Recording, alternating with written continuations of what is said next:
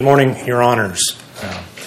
Jim Workman is a decorated veteran of the United States Army who served multiple tours of duty and suffered a traumatic brain injury. And as a result of his service related injuries, he has experienced PTSD, seizures, depression, anxiety. His mental disability manifested in several symptoms or challenges that are documented throughout the Social Security Administration file, which was Trial Exhibit 1. And those symptoms and challenges include things relevant to this appeal, including poor memory and concentration, slowed thinking, difficulty understanding written instructions and following those instructions, difficulty with reading comprehension. Counsel, you're not contending that he was sufficiently handicapped that he couldn't even do the business he was performing. He was doing HVAC.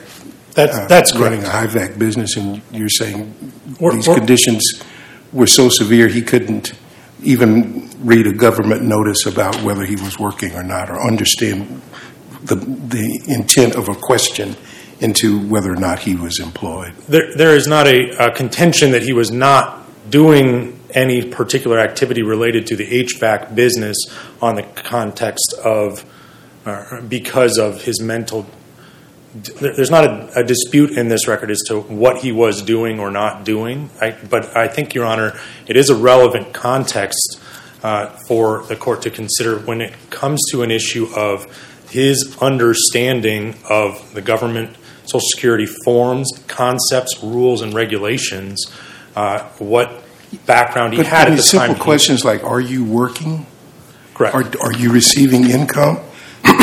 You're saying that his he had medical conditions that made it uh, improbable or impossible for him to understand that income, uh, other than the disability income he was receiving, needed to be disclosed. I think the, the trial evidence showed that he conveyed that his understanding, and this is how the district court at the sentencing conveyed it, was his lay understanding, was that the concept of work and substantial gainful activity were essentially the same, and that he understood when asked, Are you working? that was, Are you working to that level that it would affect your benefits? Uh, and so that may be confusion. And I'm not, ultimately, this court doesn't have to evaluate whether that misunderstanding or confusion was What was his understanding of the limit that the regulation posed? uh, as he described it in the interview that was put in by the government's evidence, was that he was told, I think, roughly $1,000 per month, which was the substantial gainful activity in, in the range of that, uh, the limit, which is, I think, Defense Exhibit 1 lays out exactly what the substantial gainful activity limits on a monthly basis were. And Well, is there any factual dispute as to um, that the the ultimate amounts that were being uh, acquired and, and obtained through the business over the course of these years exceeded that?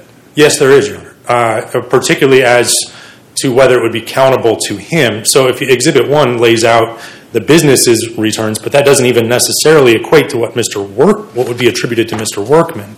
Uh, his claim consistent throughout was that, uh, and, what he expressed and was described as his lay understanding was, I didn't believe I had to report this. I didn't understand that until it reached a limit. And once we reached that limit in 2015, uh, he did report it. Uh, and there, there is uh, evidence that, that so he acted consistent with his lay understanding. There are parts of this trial record, Your Honor, that and the briefing in this case that resemble an administrative appeal from a denial of benefits. Now, you you just referenced 2015, he understood. So you- are you, are you now addressing the, uh, uh, the ret- the retribution forfeiture issue?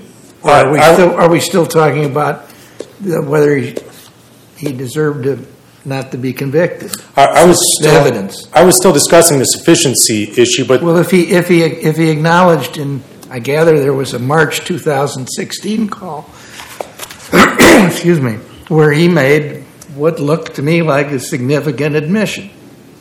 And doesn't that, why doesn't that end the sufficiency issue? that call dis- describes what was reported at that time in terms of uh, his activity. There's also evidence that indicates uh, that there was a report made in uh, going back to October of 2015 when he would have become ineligible, and that uh, came from uh, the, the report in the Social Security Administration's administrative calculation, uh, it's a Defense Exhibit 48 in the, in the trial record, where they calculated an overpayment of benefits starting in October 2015, and there's no explanation how the, that October 2015 date came about, other than a report from Mr. Okay, but I just focused on the call. Yes. And I thought the call, he confirmed much of what the, maybe not in, maybe not quantifiably.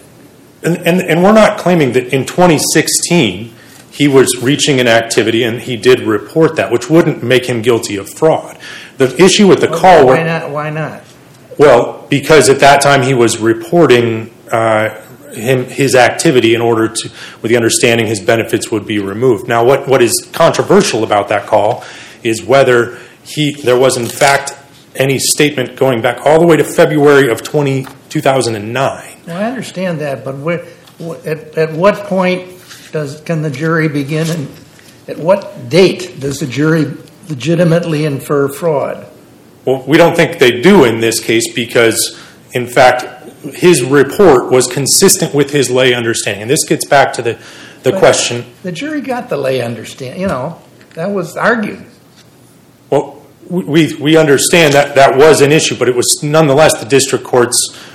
We submit the duty based on this evidence to direct uh, a verdict or enter a judgment of acquittal based on the evidence presented here. The government was not Was that argued at the instruction conference? I- I- Seems to me we're, I, the second time this morning, we're arguing at the appellate level things that, that are supposed to be hammered out at trial. Your Honor, I believe the motion for judgment of acquittal was filed, and the trial counsel, and I can get the page if I, when I sit down, but that is uh, incorporated the arguments in support of the motion for judgment of acquittal at the directed verdict or at the jury instruction stage. So uh, And, but there's no instruction error raised on appeal. that's true. We, have not challenged the instructional issue, but nonetheless, even without instructional error, there can be error from the district court in not granting a judgment of acquittal. What, what case says that? Well, we- we're not challenging. What. Eighth Circuit case says that? Well, we're challenging. If a, a, pre, pre-instruction acquittal motion is denied and the case is then submitted to the jury, the appellate court leaps back to that pre, pre-jury ruling. Oh, perhaps I, I misphrased. We're not challenging the wording of any of the instructions. We have challenged the submission of the case and the denial of the post-trial motion along the similar lines for a judgment of acquittal. So the sufficiency Okay, What's your challenge. best Eighth Circuit case? I haven't looked at this for a while. I, I believe I'm not certain of one as uh, if I understand the context, but I think on the record here, the sufficiency challenge was preserved at each stage, and that is the core issue that is the first issue for Mr. Workman in this appeal. And, and it, in an administrative dispute, the Social Security Administration can get a long way by saying that someone does not understand the agency's rules. They don't have to prove that. Here, in a criminal case, this is important to remember, a criminal case, the charges of fraud, they have to show that Mr. Workman truly understood the program that he was essentially defrauding. We encourage the court, uh, if you haven't read, reviewed the audio or the transcript of the interview of Mr. Workman, because when you read, I, I come- I- I was going to add, that the government argues that your argument, that, that it need not prove the defendant understood the rules, Right. which is kind of your core sufficiency argument. What case, what case do you have that establishes the government's wrong?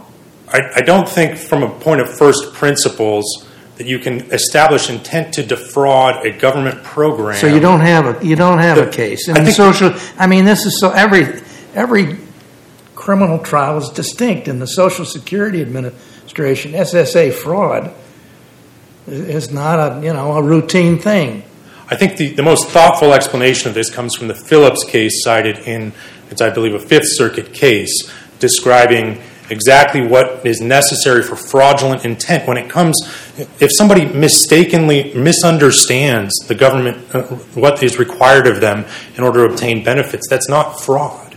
Uh, if they have a misunderstanding of the rules or of what the form is asking of them, That's not fraud. Even if that misunderstanding is careless, So even the ultimate question of whether there was understanding or, or absence of it, was that the jury's decision? the jury was given the opportunity to decide that issue, but nonetheless, this court has an obligation, even when it, it gives deference to jury verdicts. That does not dilute the government's burden to prove beyond a reasonable doubt, nor this court's repeated statements that it, or this court's statements and other opinions that it must grant a judgment of acquittal when the inferences are equally strong in favor of uh, innocence or guilt. So why doesn't the March 16 phone call establish a basis for the jury to decide that, that it rejects, I didn't understand the rules? Well, it it shows a consistent under. It, is equally supportive of his understanding, except for the point. The only piece of it that is not is his claim that uh, the government twists that or says that that conversation means that he was working twenty hours a week, 50, earning fifty thousand dollars The issue a for year. could a reasonable jury so make that inference? Right, and given the Of course, the government says yes. given the bank records that clearly show that report could not have possibly been going, Forget going the, back to forget the 15 2019. report. Did the admissions that he made in response to that report establish that he understood the rules? Or had a, had a sufficient understanding of the rules to know that the question, are you working, uh, isn't, isn't, doesn't turn on $1,000 a month, well, unless he can identify the unnamed agent who supposedly told him that in a phone call. the, the time at which he makes that statement in March of 16, though, he is earning an amount and therefore is working according to his understanding. And so it isn't a fraudulent admission of any fraud. It's equally uh, supportive of his own lay misunderstanding. You misunderstanding. know, you have the whole basis of he and his wife forming this company just before or just after he starts getting benefits. In order for his continuing to work to be camouflaged under an LLC uh, in which his wife has a, a, a seemingly superior role. I mean, the juries, juries aren't that dumb. It was it, there was a two year gap between the the form the fictitious name uh, registration and when he began receiving benefits, and even longer uh, before. Aren't I right about look- the timing of benefits and the formation of the company? The benefits began uh, in July of 20, 2007. The fictitious name registration was in July of 2009, uh, and the application for benefits months after uh, 2007. So he's September getting better after two years. And- But, but now he's, and he's getting these, he's getting these uh, benefits not only for himself, but for what wound up being four children, as I understand. Dependent, dependent benefits. Ultimately. And not, not in 2009, but by 2014. And so now, I, well, you know, I, the best of both worlds would be to get both. The- So how can we do that? Well, the, the, to correct one thing, the, the last three children weren't added until 2016. all right. Uh, but Counsel, uh, you're well within your rebuttal time. You I- can continue if you like, or you no, can I. I would like to reserve some for rebuttal. Thank you. Sir. Thank you, Mr. Lance.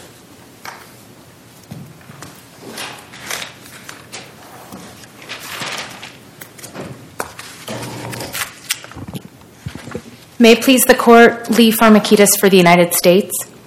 I want to, Counsel, let me, I, I know you're going to, I know you want to start where the argument is, but let me just warn you that based on your brief, I am a, have a strong inclination to reverse on restitution and forfeiture. So maybe you want to get there at some point. um, I can start with the monetary penalties if that's where. No, I'm- no, I'm not, I don't want to control any, I'm just giving you a warning. Let me spend just a moment on the sufficiency argument because I do want to pick up on one very strong point made by the court, which is the late in the period evidence of fraudulent intent.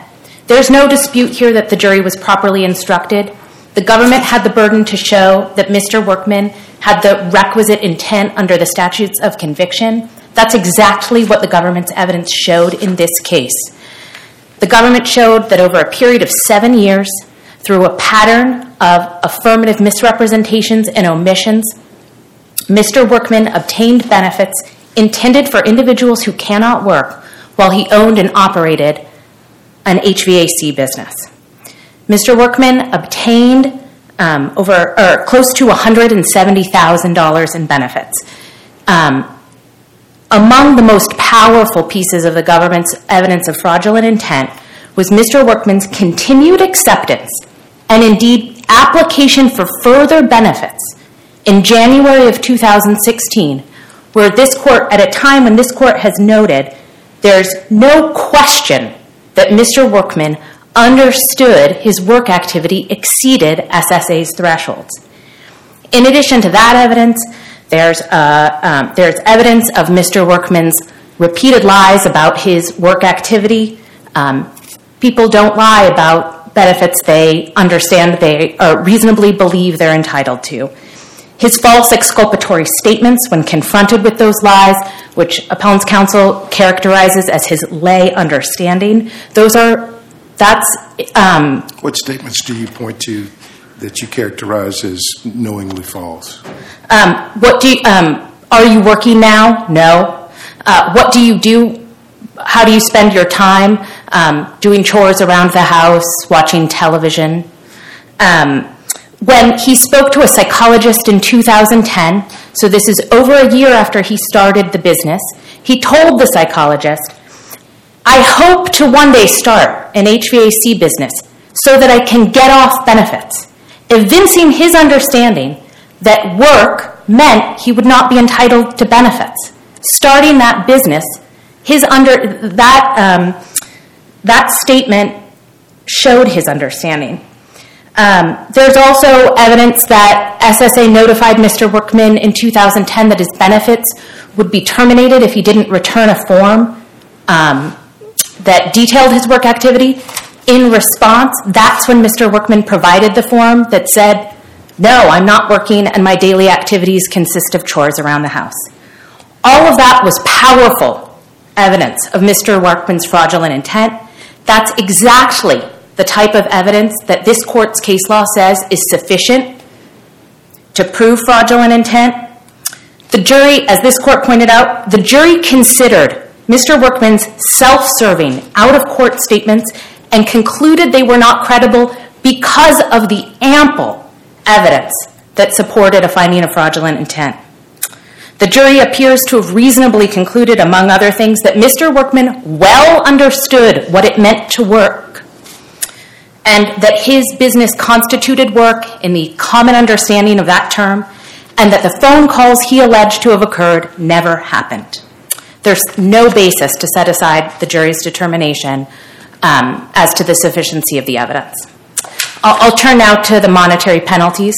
Um, once again, the arguments um, in the appellant's brief mischaracterize the factual my record. Main, my main problem is you spend pages and pages arguing about how complex the question of, of uh, SGA is.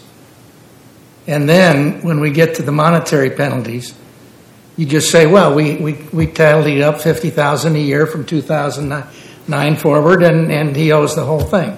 I, I don't, I, I think a deep dive into precisely what you presented is absolutely essential here. Okay, and so I'd like to review some of the evidence that was presented at trial, and this is in the trial record, and we can walk through it. Um, the and I want to just Well, oh, oh, no, well, it, it, I, haven't read your declaration, but it seems to me, as described in the brief, it's very general.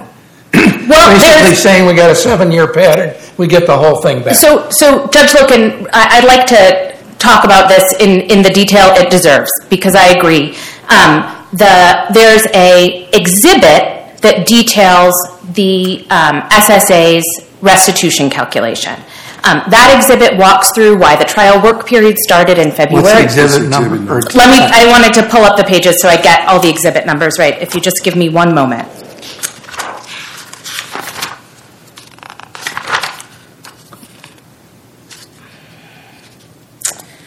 Okay, so the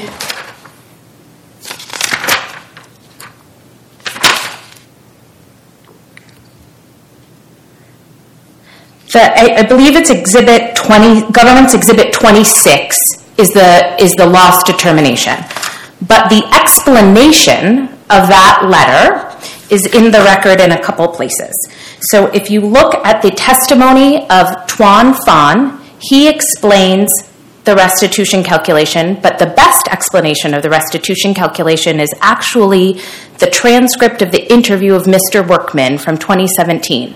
In that interview, Mr. Phan, who testified at trial, and Special Agent McKimmons, who also testified at trial, explain the basis for that letter, and they explain it to Mr. Workman too. Um, and what the agents say is that the SSA looked at Mr. Workman's case just like they look at any other case. The first thing they looked at was the application of the trial work period. The trial work period they found began in February of 2009, and that was based on the information Mr. Workman provided in the phone call to Social Security in March of 2016. Does it, but he got, the- is there a recalculation you, of all the, the- with all the SGA complexities and the fact that he's getting benefits on behalf of children as well as others, and how much we're, and that his earnings attributable to him over time were not identical always, they weren't always 50,000 a year? Yes, and, and I'll and I'll get there. The first step is the trial work period, which is an hours-based test. So it's not until the trial work period is exhausted that we get to the SGA analysis, and that's all in the transcript, and the cites are in the brief on pages of the of the Appellee's brief. If you look at pages 15, 16, 17, 18, 19, all the cites are there. But I'll walk the court through what the testimony was and about what SSA did. So the first is We that. can't do it this morning, but. but- Right, but so- but in give summary- Give me the roadmap. Okay, so first is the trial work period. It starts in February of 2009. The 20 hours of week that Mr. the 20 hours of work per week that Mr. Workman reported, that satisfies the trial work period. That's 9 months. So that goes from February until October of 2009. Once the trial work period ends, that's when the agency looks at the SGA analysis, the substantial gainful activity. So as of November of 2010, the question is whether Mr. Workman's activity is SGA. Now, there's um, the agency is very clear. They applied. It's there are three tests to make that determination. The test they applied is the comparability analysis. It has nothing to do with whether Mr. Workman made fifty thousand dollars in 2016, going all the way back. That's not how comparability works. Comparability looks at whether people who run successful HVAC businesses in the community are engaged in, substan- in substantial gainful Let me employment. ask you this, what percentage of the total benefits received during the period that was alleged to be fraudulent are recovered in the, in the loss analysis? So the restitution... Your brief makes it sound like it's 100%. It's it's the it's the benefits Mr. Workman received as of February 2010 forward. That's the loss calculation because Mr. Workman was engaged in substantial gainful activity under agency policy as of November 2010. The agency then gave him three months under its extended period of eligibility, where they gave him three additional months of benefits, and his the first payment that the that this loss calculation determined he wasn't entitled to under its regulations was February of 2010. It was not based on his countable income. I think that the appellant has made some arguments that SSA applied the wrong test. I'll respond to the letter he put in yesterday with an explanation as to my understanding as, to why that's the agency applied its three tests. Counsel, what, what regulatory language should we look to, provisions in code or statute, um, and what uh, case authority do we look to that shows us what the process of calculation of restitution in this, in a case like this, should look like? I want to I want to talk first about the case law because the I can give you the regulatory cites. They were exhibits at trial. I think Exhibit 28 is the is one of them, and and um, it, it is laid out in the briefs what SSA did, but I want to talk about the case law because I want to talk about what is the government required to prove under the MVRA. That's the issue here. Under the MVRA, the government has to prove by a preponderance of the evidence the restitution, and it needs to be a reasonable restitution calculation. The intersection of the MVRA and the Social Security regulations in terms of what has the government actually lost. Not, in a situation like this, it's not like the fraud cases where there's just an, an, uh, complete vagueness of who lost what and how much. There were specific amounts of money paid to specific individuals for specific periods of time. That's right. That you can start with to determine then what of that amount was unlawfully obtained. Right, and that's what the government's done, and I think that's where the case law comes into play. Is what does the, what should the court be doing in a case like this, where you have a complicated regulatory backdrop? SSA makes a determination. What does the court look at? What's reasonable to do? And I think the Scholl case is a great case to look at. That's the Fourth Circuit case we we cited. You better have an Eighth Circuit case because in my experience with loss calculations and forfeitures, et cetera, other circuits more often than not get it wrong to the government's benefit. Okay, so I think you can look at the Kerry case and the Asamani case um, out of the Eighth Circuit. They don't address the SSA context, but I'll tell you why I think they're particularly relevant here. Um, I think the Anderson case out of the Tenth Circuit is Wait, I another. don't, I don't see Kerry in your case list. Uh, it's in our brief. Oh, there it is. It's with a K, okay. I'm sorry, it's with a K. Um, SSA made its regulatory determination based on the information Mr. Workman provided. Workman said he started working in February of 09. He said he was the owner operator of an HVAC business. He said he was working 20 hours a week. That's what made SSA determine he wasn't eligible to get benefits as of February 2010. Now, the cases where the court has said, SSA, what you did is not sufficient, that's the Anderson case that the appellant cites. That's a case totally unlike the facts here. That's te- a, That's Tenth Circuit. I- Right, where they I thought you gave me two Eighth Circuit. I don't have, the two Eighth Circuit cases are not in the SSA context, but I'll tell you why I think they're really No, really give me the second one again. Kerry and Yeah. As, I, and Asamani is a forfeiture case. It might not be cited in our brief. I'm sorry if it's not. Um, but the concept there is, Aponte, you mean? Uh, uh, I might not have cited the Asamani case, which is a forfeiture case from the Eighth Circuit uh, last year, 2021. Um, I, I don't, it's, I think it might not be in the brief, Judge Loken. I'm sorry, um, but I, I want to say would you why. put- Would you put a 28J in with it? Sure, I'd be happy to.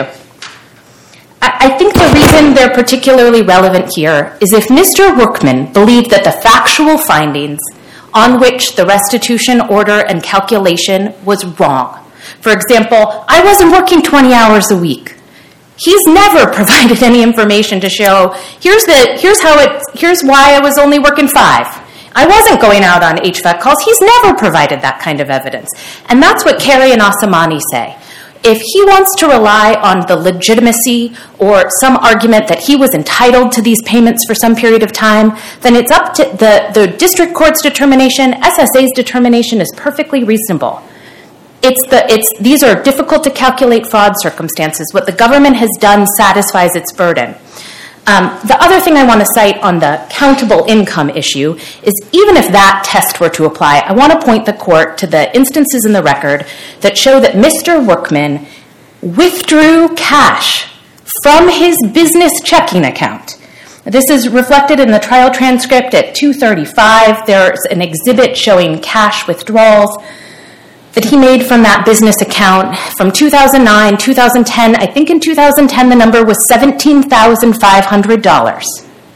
That's there's um, testimony in the trial transcript that under SSA guidelines that counts as income. Um, I think it's important for the court to to focus on those facts as well. I see my time is up. Um, thank you, and we ask that the um, that the court affirm. Thank you, counsel. Mr. Lance, your rebuttal. Thank, thank you, Your Honor.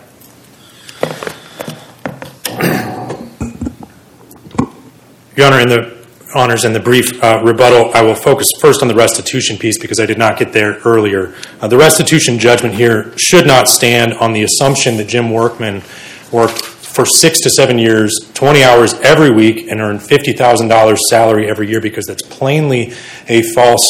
Uh, false statement given other evidence in this record, and the government presented no evidence to show. I, I thought the gov, I thought the argument was they didn't rely on that report that said fifty thousand a year, which is that never really corroborated. Where it's twisted is they're saying we didn't rely on the dollar amount, but they want to still rely on the 20 hours per week that's contained in the same report. So they want to say half of that's a mistake, but the other half we want to keep for our restitution judgment. Uh, we don't think any of it particularly is supported, given no one testified to that.